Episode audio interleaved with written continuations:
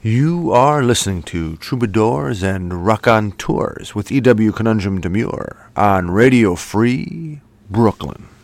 Welcome to episode 337 of Troubadours and Raconteurs with yours truly, E.W. Conundrum Demure. On this week's episode, we have a wonderful conversation with Tony Award winning actor Frank Wood. Mr. Wood and I discuss what led him to becoming an actor, a way to express oneself, his political family, in particular his father as President Johnson's Undersecretary for Housing and Urban Development, the Great Society program, and the play he is in at present on Broadway, titled The Great Society.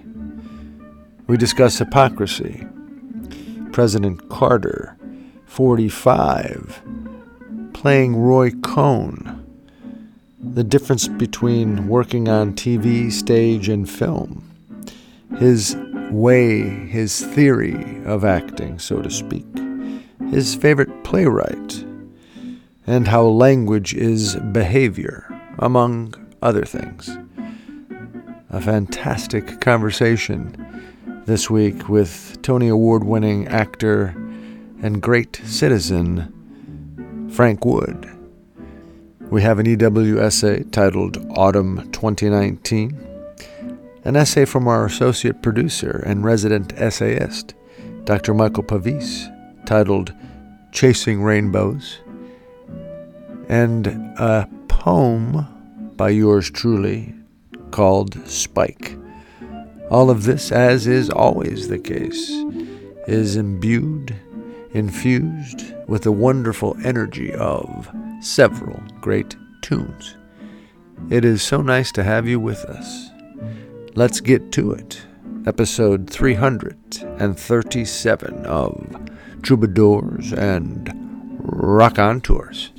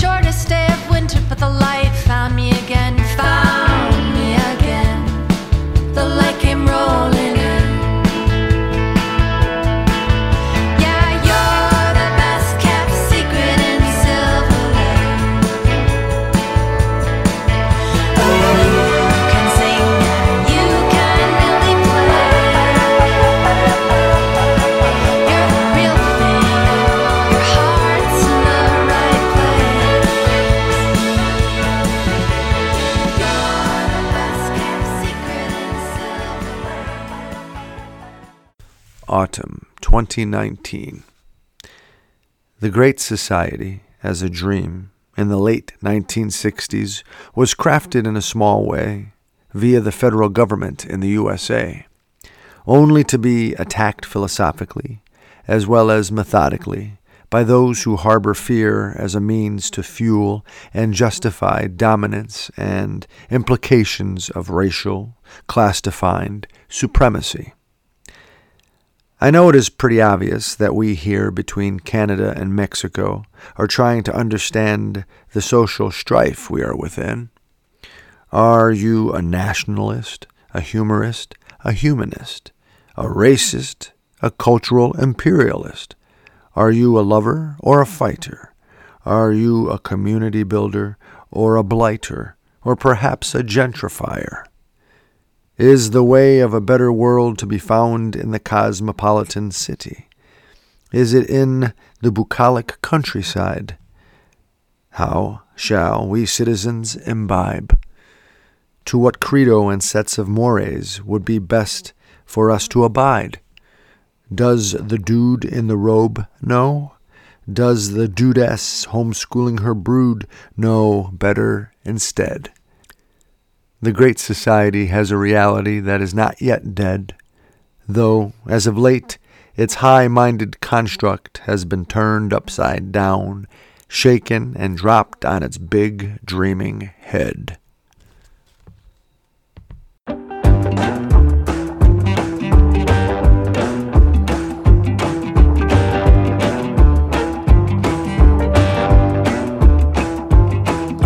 Detroit fact. And the body said different, better get back, Jack. Well, you gotta be tough, but there's a good time to be had. I'd like to think everybody here knows that. So let's talk about a place that you might not know. Just a little further on up the road where you know about meat. Baby, let's get down to the balls. Tell you about a place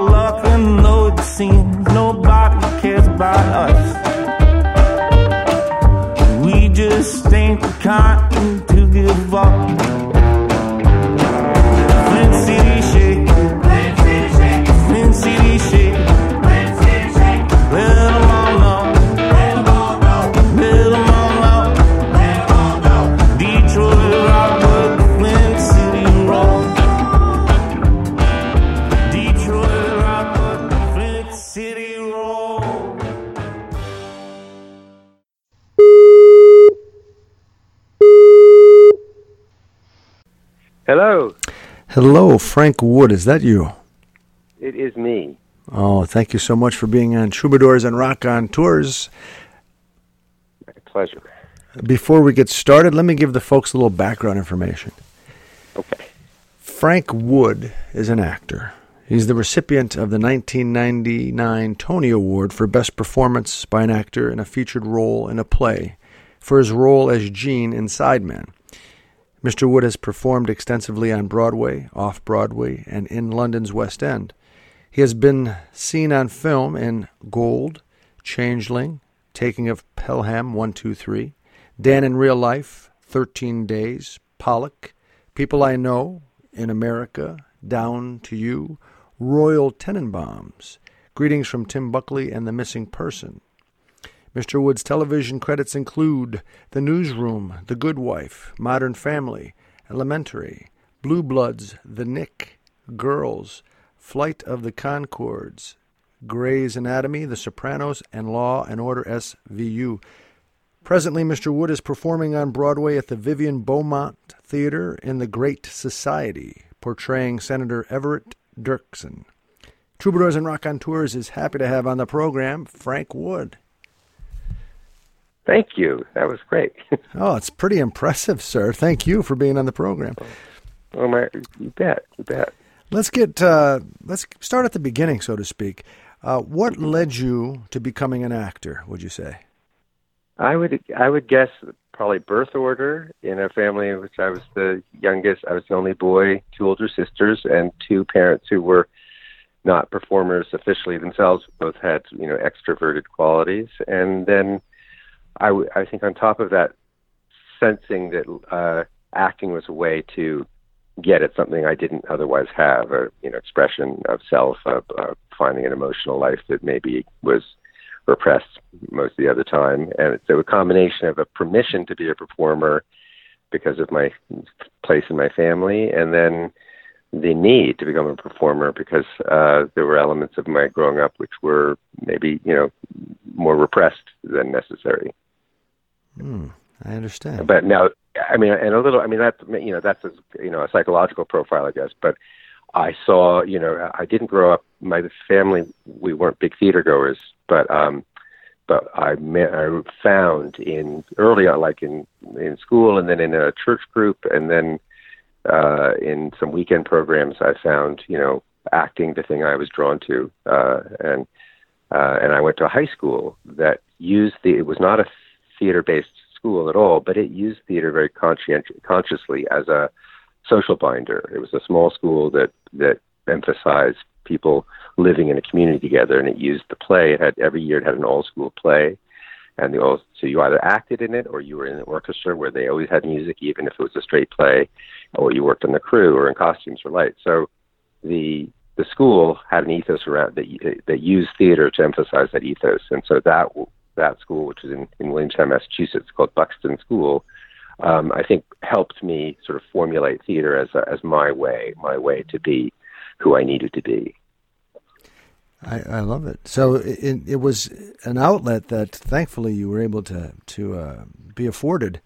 Otherwise, Yes. who knows? Yeah, right. Well, well, it definitely what it definitely what it did that might not. I went so I was in a you know a regional theater. I mean not regional theater, a regional high school uh, for my freshman year. I went to public high public schools all my life through my freshman year of high school, and then I began to kind of tank, just sort of uh, do no work, feel no sort of motivation, and my parents were able to uh, send me to boarding school, which I ex- was excited about at the time. And it, this little boarding school was uh, sort of adorable and served my, you know, fed my idea of me being a sort of bohemian or, or you know, an artsy person, I guess. But the theater there really, it, because it made you feel like it was part of a of a of a great work, of being part of a of a sort of elevated society. I think it drew me uh, to it in that way as well. You know. And this was back in, would you say, in the 1970s? Yeah, this is uh, right. I graduated '79. Um, it took me five years to get through high school, but uh, so I graduated '79. I was there from '75 to '79. Yeah. And then 20 years later, you win the Tony Award. Yes. Yes. Pretty amazing. nice work. Thank you. Now uh, let's let's talk about your family a bit, uh, and then I'll get us into some of the the shows you've been in and you're in right now. Uh, you have a political family, I think it's safe to say. Yeah. I mean, uh, your sister is a senator out of New Hampshire. Um, she was a governor of New Hampshire. Right. Uh, your dad, he worked um, in uh, the at the executive branch level in our federal government. Yeah. He was uh, he was right. He was the first undersecretary of housing and urban development. So the it was really conceived in the Johnson administration. And my dad and a guy named Robert C. Weaver, who was his immediate boss, the secretary, were the kind of in a ways the developers, the founders of HUD. And um, so yes, the dad who was a political scientist by training with a background in economics uh, and cities in particular and urban development. Um, he uh, he he brought those skills to the Johnson administration, to the Great Society. And uh, and that you know, by the way, uh, something to be proud of. Of course, the Great Society, some great, some wonderful programs that uh, came out of that that phase of of our uh, political history, uh, social history, uh, and in, now you're in a, a production that is called The Great Society, Mm-hmm. and Right. and you play uh, an attorney uh, that. Uh, Well, I played I played Everett Dirksen, who was the min- the minority leader at that time. I'm sorry, Uh, yes. 'cause he was a Republican.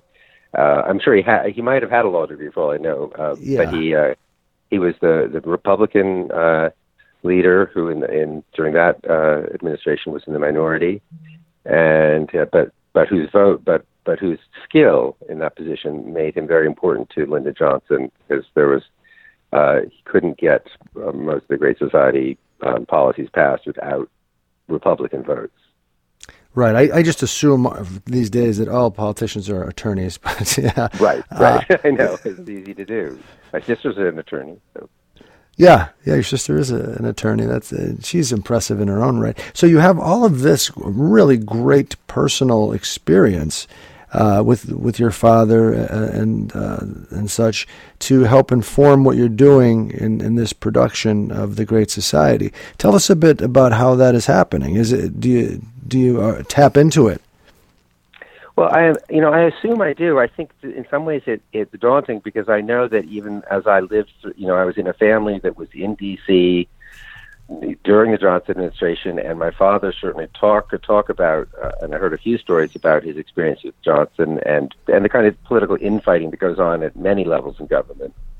Um, I also was aware that I was a somewhat distracted, absent uh, uh, person, you know, who didn't think, who didn't follow up on all this information, you know, and part of my background is sort of being this the spoiled younger brother who thinks about, you know, I don't know, thinks about himself a lot. So I, I every now and then I think, yes, of course I'm informed by this stuff, and I can remember my dad talking about uh, one one cabinet meeting where the price of a of an aircraft carrier that they were going to requisition was uh, mentioned, and my dad said, "Mr. President, that's the entire budget for model cities, which was part, you know, a sub program of the Great Society that my dad was in charge of to some degree, and and my dad found himself two weeks later chairing a like a convention of real estate brokers or something in East Texas because as punishment for speaking out of turn, essentially. Uh, so that's the kind of so that I remember very clearly. My dad loved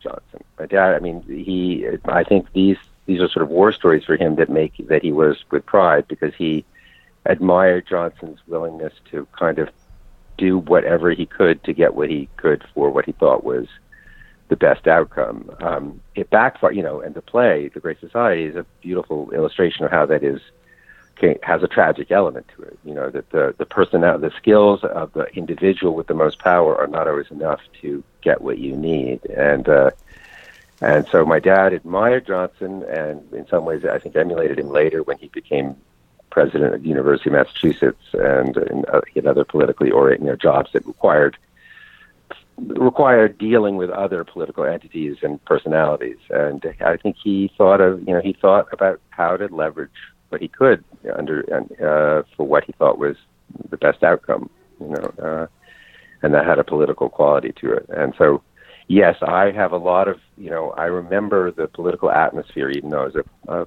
small boy, and I remember also the virtue that my parents associated with political service, um, in spite of some of the hypocrisies Well, there's always going to be a bit of hypocrisy. I think it's human, but you Yeah. know, you're, right. Yes, well, I think so, but of course, it doesn't mean we have to condone it. But but you No. can't um, you can't imagine a world, and you can't. I think, for example, my father felt that Jimmy Carter was ineffective because Jimmy Carter was uh, more not puritanical, but um, Micromanager. more self-righteous, you know, and uh, and he felt that that he felt that Carter's suffered from not being, you know, not being able to play, not being able to figure out what his political card, what his cards were to play and how to play them. And you know, I don't even want to go here. Let's just like put a time limit on, this, like maybe sixty seconds. Okay. Tr- Trump, Yeah, in, in you know, in comparison, you're talking about Carter, you're talking about Right. uh, Johnson, and uh, we can go everybody in between. How, how, how do you look at Trump? Well, Trump, he blows things up because he does.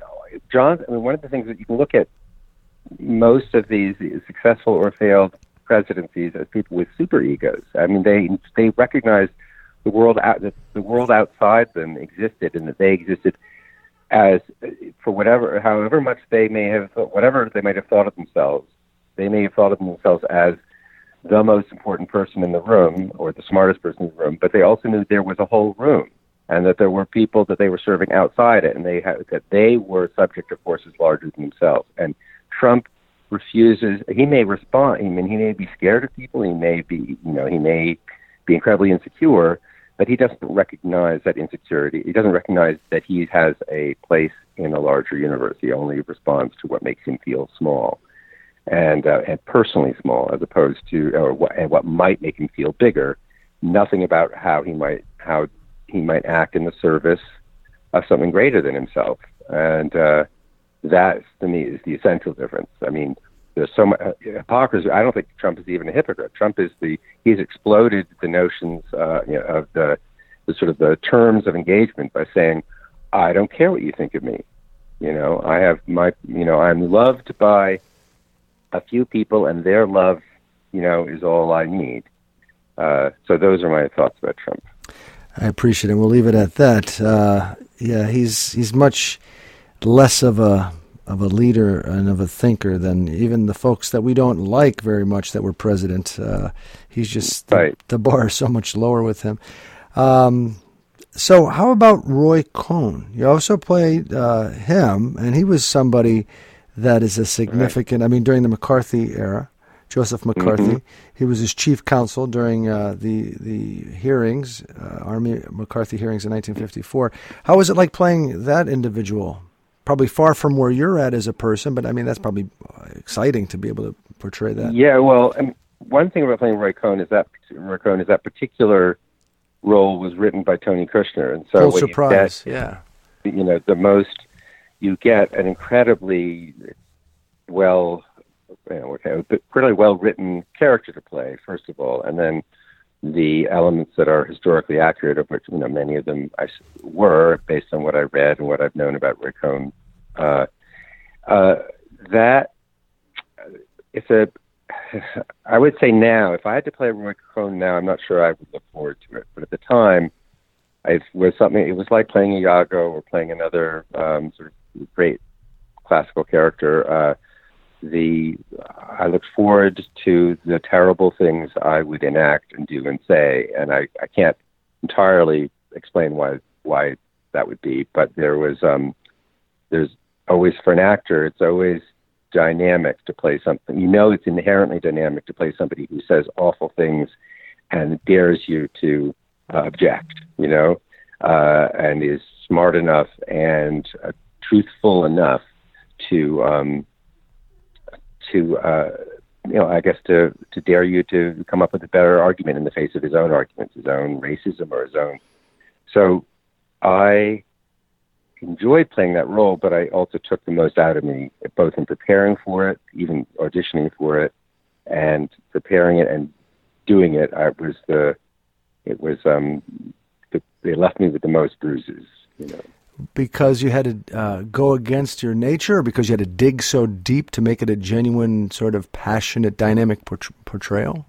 I think because he got right. I mean, that's a really good question, and I think it has mostly to do with the way in which he chooses to offend those around him. Uh, I think it has to do, and and yeah, I yes, it does go against my nature, but I think it also tapped into problem. I mean, when you talk about acting as a as a way of getting around your own repressed nature, I'm sure the the anger and volatility that I did not express as, that I don't express in my everyday life gets that little bit of access there, and then that that to realize that I have that that Roy Cohn of all people could be could be something I might identify with uh, is upsetting and bruising, and I think that the and then just using the words he used against other people, uh, taking this now away from from you know what I uh, any outlet, but the, the the destructive nature of his language was hurtful, you know. And it, the good thing about theater is that it provides a you know ritualistic setting for these things, so they have a place to to go, and you don't have to claim them as your own when you leave the theater. But for the time that you do express those feelings in the theater, you are you are hitting yourself a little bit, not just the people around you. You know, we had an experience in the in the Great Society when we first had to in, in, enact the um, Selma the Pettus Bridge uh, Selma to Montgomery March, and all these people in riot gear come out to confront the marchers. You know, a lot of the African American casts were saying well, this is going to be difficult, and I said something like, "What can we do to make it better?" and and uh, Nicole Salter said, "Well, I'm not just worried about us. I'm worried about you too. I'm worried about what it's going to be like for you to enact this." You know, and I thought, "Oh, right. This is hurtful to us. It's not just white people hurting black people. It's people of a, you know, common, you know, common who share this society together and share uh, similar points of view about the world, um, enacting something which they're hurting each other, or which one side is hurting another, and that is to a to a, you know to well-meaning people that's going to be painful, um, right. and so that is why Roy, Cohn was painful. Yeah, uh, but I of course took pride in in in engaging with that. You know? Yeah, of course, because you then breathed life into a rendition, a, a, close one, I presume, of what this individual was like, and it, it gives people that didn't know firsthand a sense of it, and, and maybe, you know, affects people in a, in a certain way and in their understanding of of uh, the gravity of the situation back then and the gravity yeah. of that kind of behavior to society and to individuals.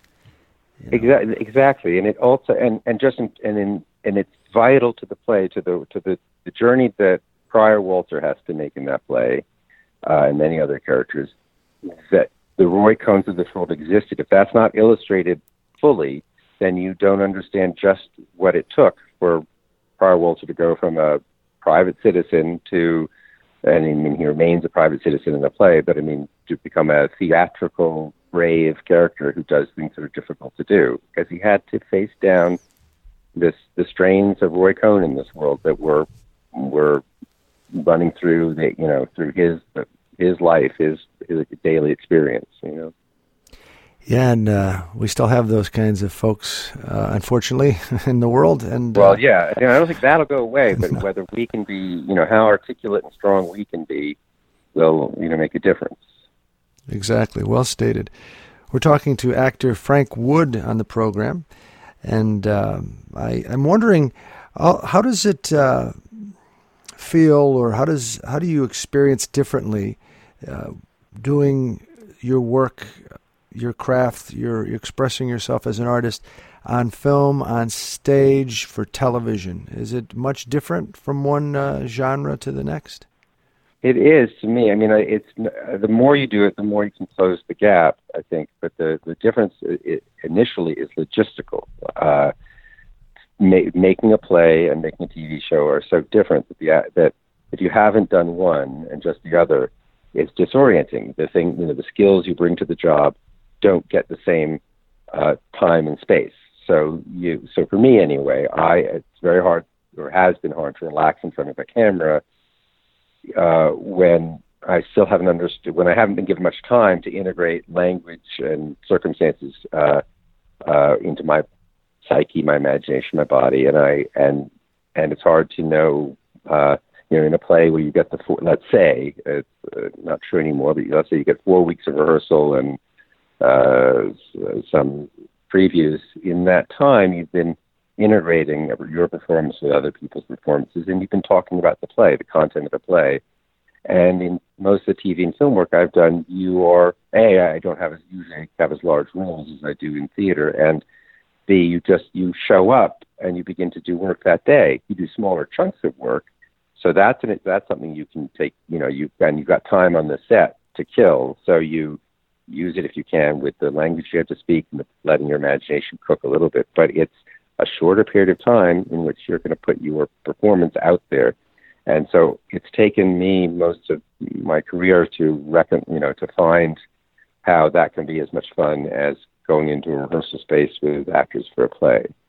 So obviously you prefer stage work, that process. I prefer it. I mean, I, I overall yes, although the more the, the more film and TV work I get, the more I enjoy it, and and and in some cases, the more I enjoy the differences. So, uh, you know, so if you get to do both, if you get to weave these different things in and out of your life, then you you can enjoy the contrast. But it takes the it takes the experience, and yes, the time spent on a set where you're you don't know when you're going to work because they're they've got also so many technical things to work out with camera and lights and other things. It's say nothing of shooting schedules where you know one location is available where it wasn't before.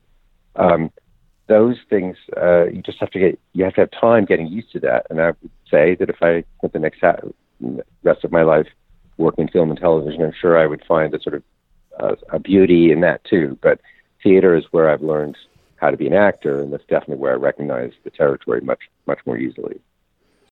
You are listening to Troubadours and Raconteurs with E.W. Conundrum Demure on Radio Free Brooklyn. And do you do you have a theory of acting? Would you say? Well, I definitely, you know, when you separate, uh, I went to NY, I went to Wesleyan University in, as part of their theater program, and I went to NYU's graduate acting program. And the things that I've remember that I come back to again and again is that you need repetition. You need uh, gestation, you know, time for the, the words you've said and the circumstances you've encountered to grow inside you. And you definitely need to make active choices, positive active choices that uh, don't require you to think, how am I going to say this line, but allow you to have a reason for saying this line or a need to say this line. And those, so essentially, I would say I have a psychologically based acting approach. Uh, and it is informed by the by NYU probably most particularly, and the the main teacher we had there, Ron Van Lieu, would have said something like American realism is he was he did not believe in a he had a, a specific approach exactly, but he tried to hone it down. He's something like American realism where you try to be as truthful uh, to the words as you can be, use the words to find out what your who your character is and what the circumstances are, and then like most actors, there's a bunch of technical stuff that goes with that, and finding an operative word in a sentence that helps you ground yourself, or um, or uh, you know, coming to a full stop and not requiring, you know, when you get a when you see the punctuation, you use the punctuation because that also has organic origins, you know, uh, and listening uh, and being present, you know. So that it's a more like a potpourri of things, and I the best thing about it is that if I feel awkward and like I'm not doing a good job, I stop and I check in with one of those things. I say, "Am I listening?" As usually, am I listening and am I breathing? Like, are, those are the two things that come up the most often. You know, uh, if I if I'm not doing one of those things, then doing those things really makes a big difference. And I think it, uh, the, one of the words you mentioned really uh, allows you to ha- to do both, and that's, as you said, to be present. Yes, being present, which is a hard thing to define until you know. But you can you can say, "Hey, I'm not being present," and you'll know you know you'll know what that means at the time. You if, know? Yeah, if you're not listening yeah. and if you're not breathing, you're not you know you're not you're not present. Uh, right. Yeah. Right. And and you know I, I want to ask you a question that I asked one of your um, contemporaries. Well, he's he's older than you, uh, I suppose, by a bit. Uh, but uh, you guys probably cross paths and uh, know each other. Austin Pendleton, he's been on the show a couple of times. And uh, yeah, I, I asked, he's a great guy. And I, I asked him uh, one time who his favorite playwright was. Or I gave him, you know, some of your favorites. And he just gave me one. And he told me why. And if, you, if you'd like to answer that one, I wouldn't mind hearing your answer. Sure.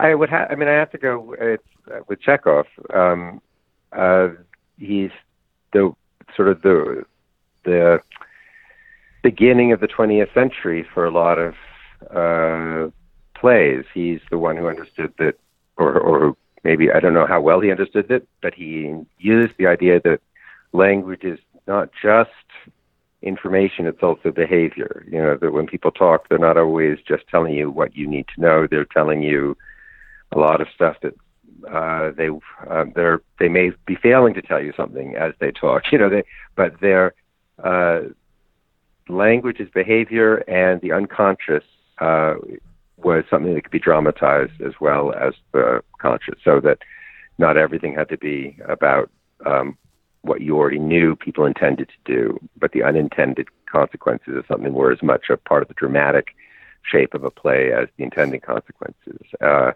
and that just is incredibly it, it, it, it, his plays continue to sort of make that interesting, make those things, make human beings interesting for who they are, not just what they're going to do. Um, and so I I don't I'm I I like Chekhov, and uh, after that there's it's a fairly typical you know there the Tony Kushner, the Sarah Ruhl, but um I, I think I'd start with Chekhov. Great. Thank you. Thank you. Do you want to know who Austin said? Who? Uh, Tennessee Williams.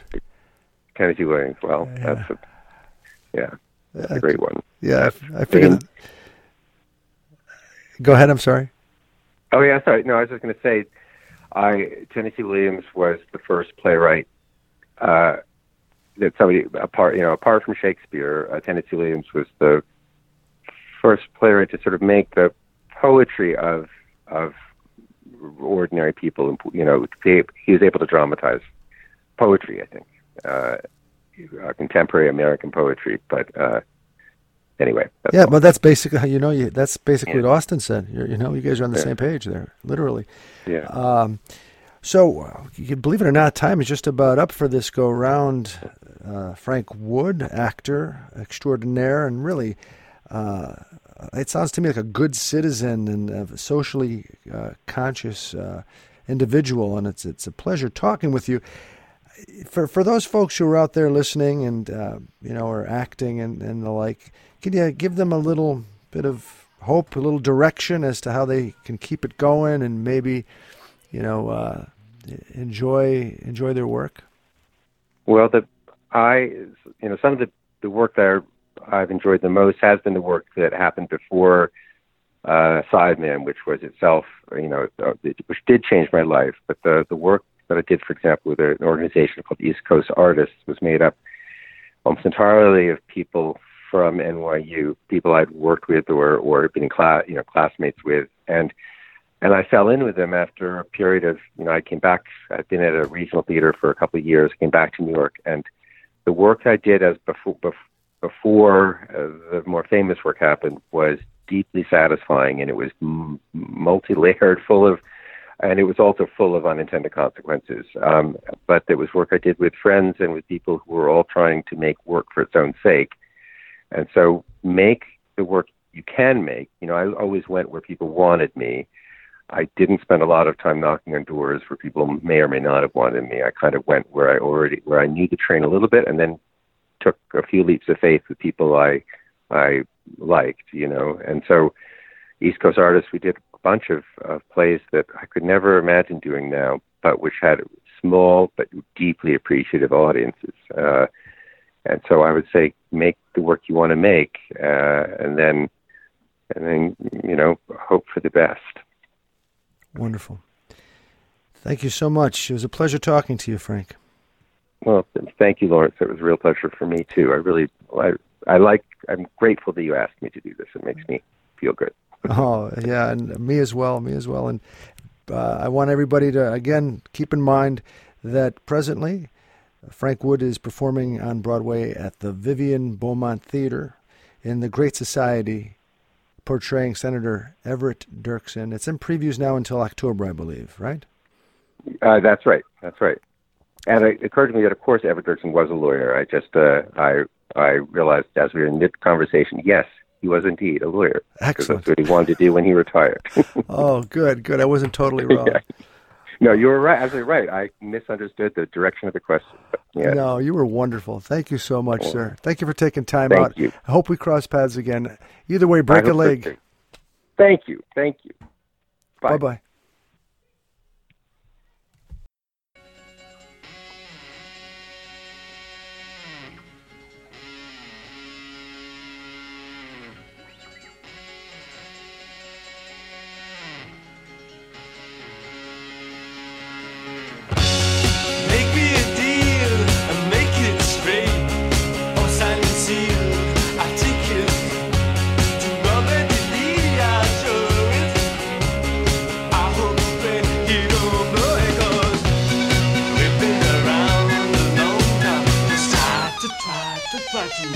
Baby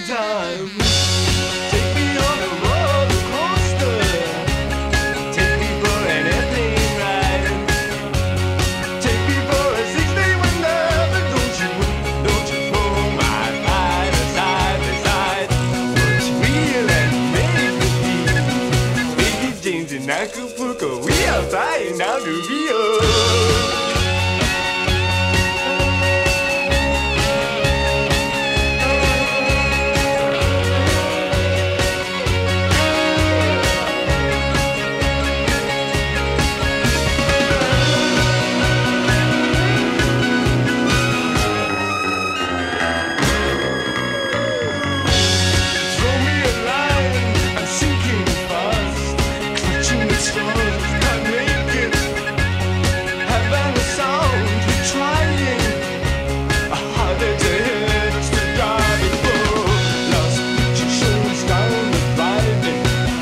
You're so chic, to the rebel lovely.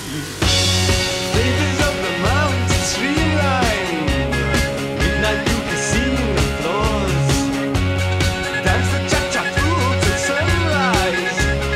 Opens up doors. Just like the windows look the same. So me and you, just we two, got to search for something new.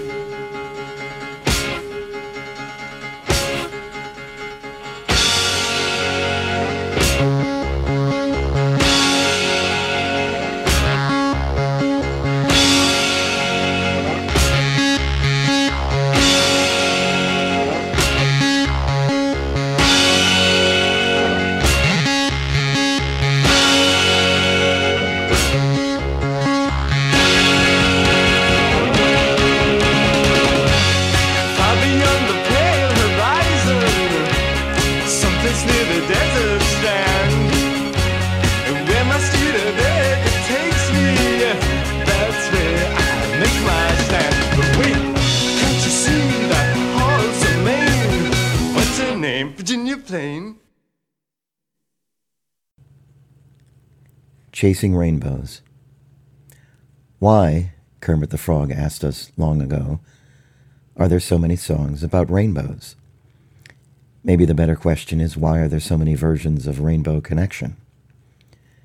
Kermit's original, written by Paul Williams and Kenneth Asher for the 1979 Muppet movie, has spawned, over the decades, version after version after version. The legendary Willie Nelson, the raunchy yet standard loving Seth MacFarlane, the drag artist Charles Busch, the tragic Karen Carpenter, the jazz singer Jane Monheit, the earnest folky Sarah McLachlan. And that's just the famous or semi famous singers off the top of my head, and doesn't account for the many amateurs who recorded the song in their bedroom, playing a ukulele perhaps, and with unicorn posters on their walls, and then uploaded it to YouTube, our collective campfire sing along. Well, why not have all these versions? Everyone sings about rainbows. Remember Al Jolson? No, of course not. Once, back in the beginning of the last century, he was one of the most popular entertainers in the world, and he sang a song about rainbows around his shoulder and a sky blue above. And then he was felled by time and fashion, and now he's canceled forever because his act was based on blackface and racist minstrel tropes. Or how about Lesley Gore's Sunshine, Lollipops, and Rainbows, a sugar rush of a song from 1963 that bouncily lists rainbows among other smile inducing items? What could be more delightful than standing in the sunshine after the rain, enamored by a rainbow, and sucking on a lollipop? As Leslie knew, night will come, the rainbow will fade, and the lollipop rots your teeth. Judy Garland gave us the gold standard, as it were, in rainbow songs, or rather, Harold Arlen and Yip Harburg did in Over the Rainbow from The Wizard of Oz. That song transcends endless viewings of the movie and the sad story of Judy's life.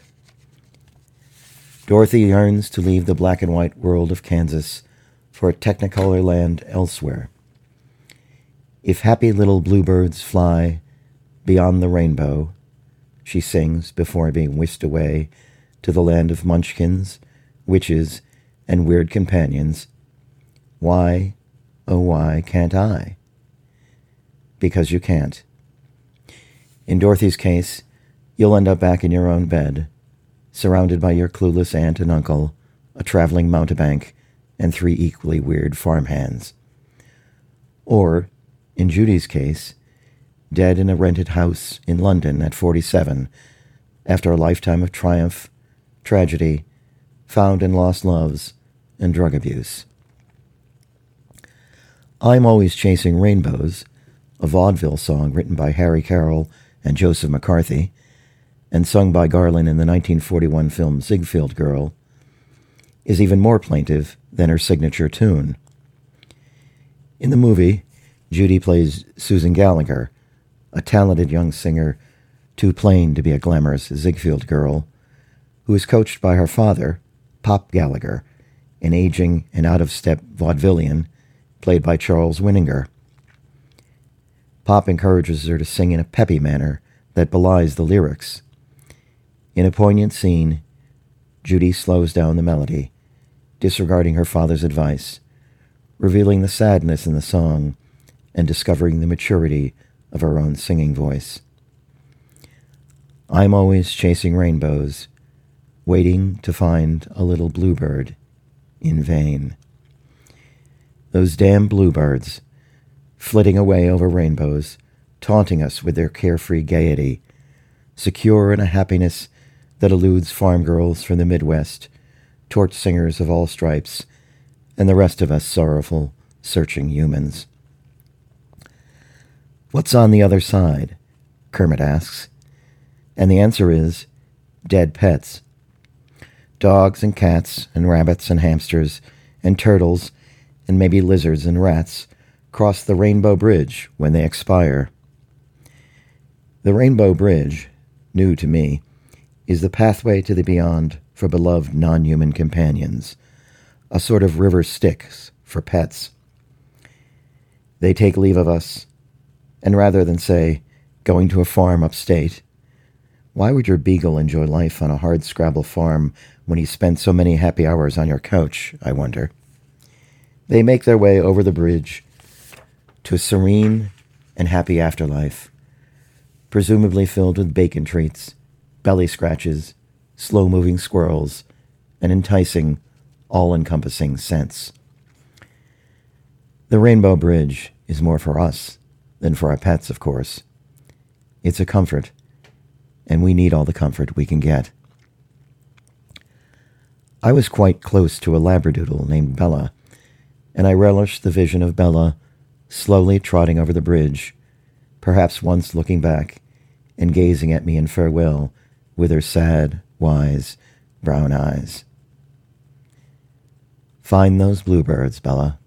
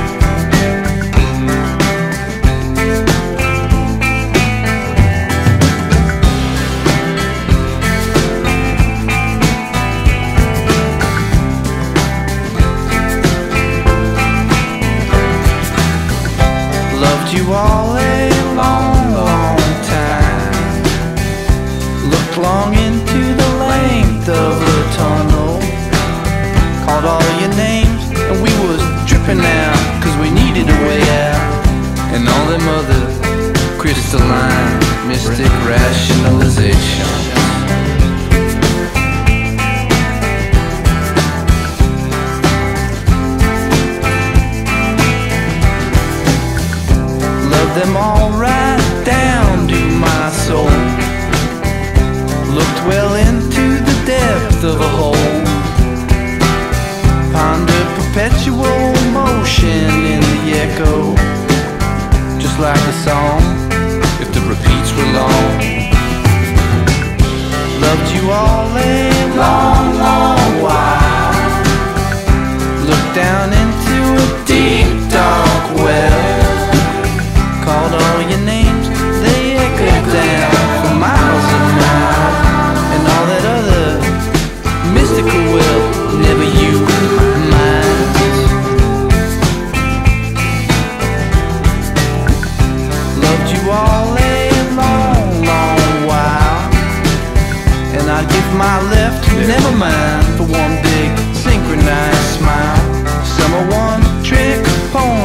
so am I. Round them up into a mixed bag.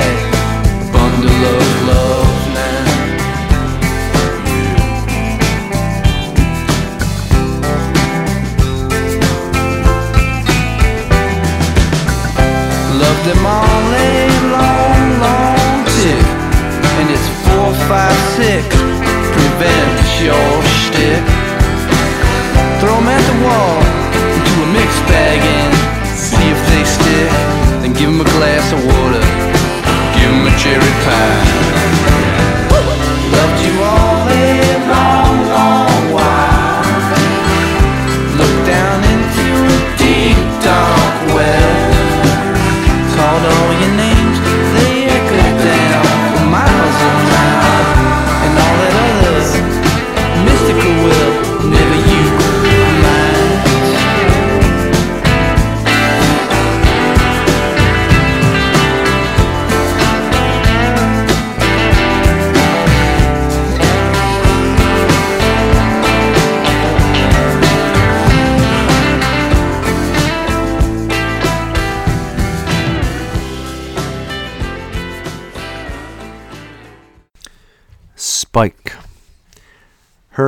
hamstring hurts her because she did not tell her coach that the powerful spike over the net that came up from the tips of her toes through the breath of her nose, fiercely executed via shoulder, elbow, and open hand, had tweaked a bit in excess that tendon tight band.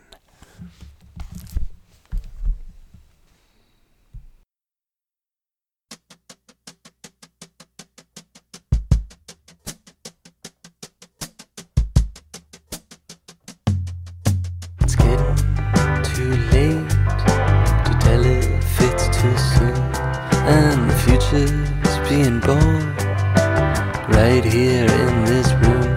Press the button of world peace and wipe out everything but the moon. Ooh.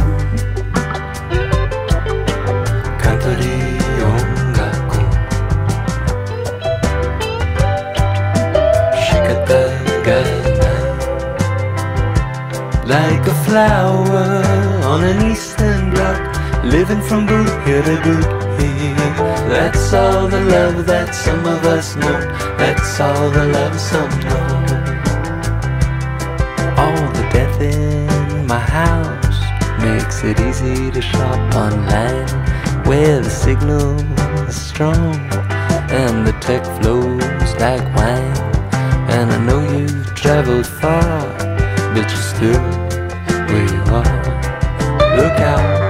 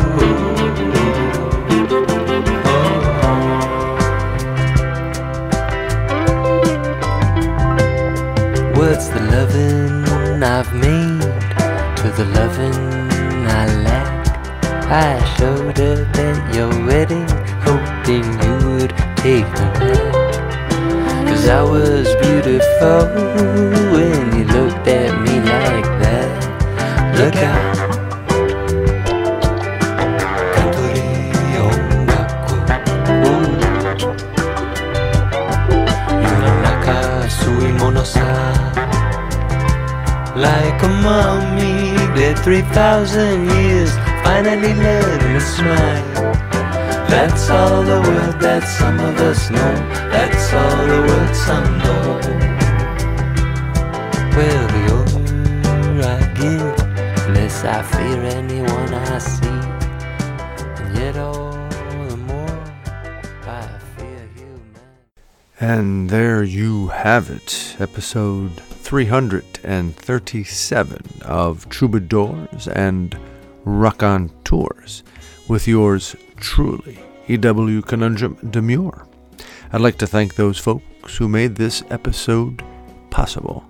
First and foremost, actor and artist extraordinaire Frank Wood, our associate producer and resident essayist, Dr. Michael Pavis, and these musical artists Django Reinhardt, Stéphane Grappelli, Case/Lang/Veirs, Justin Townes Earle, Roxy Music, Kurt Vile, Devendra Banhart, and of course, Terence Blanchard and Branford Marsalis too.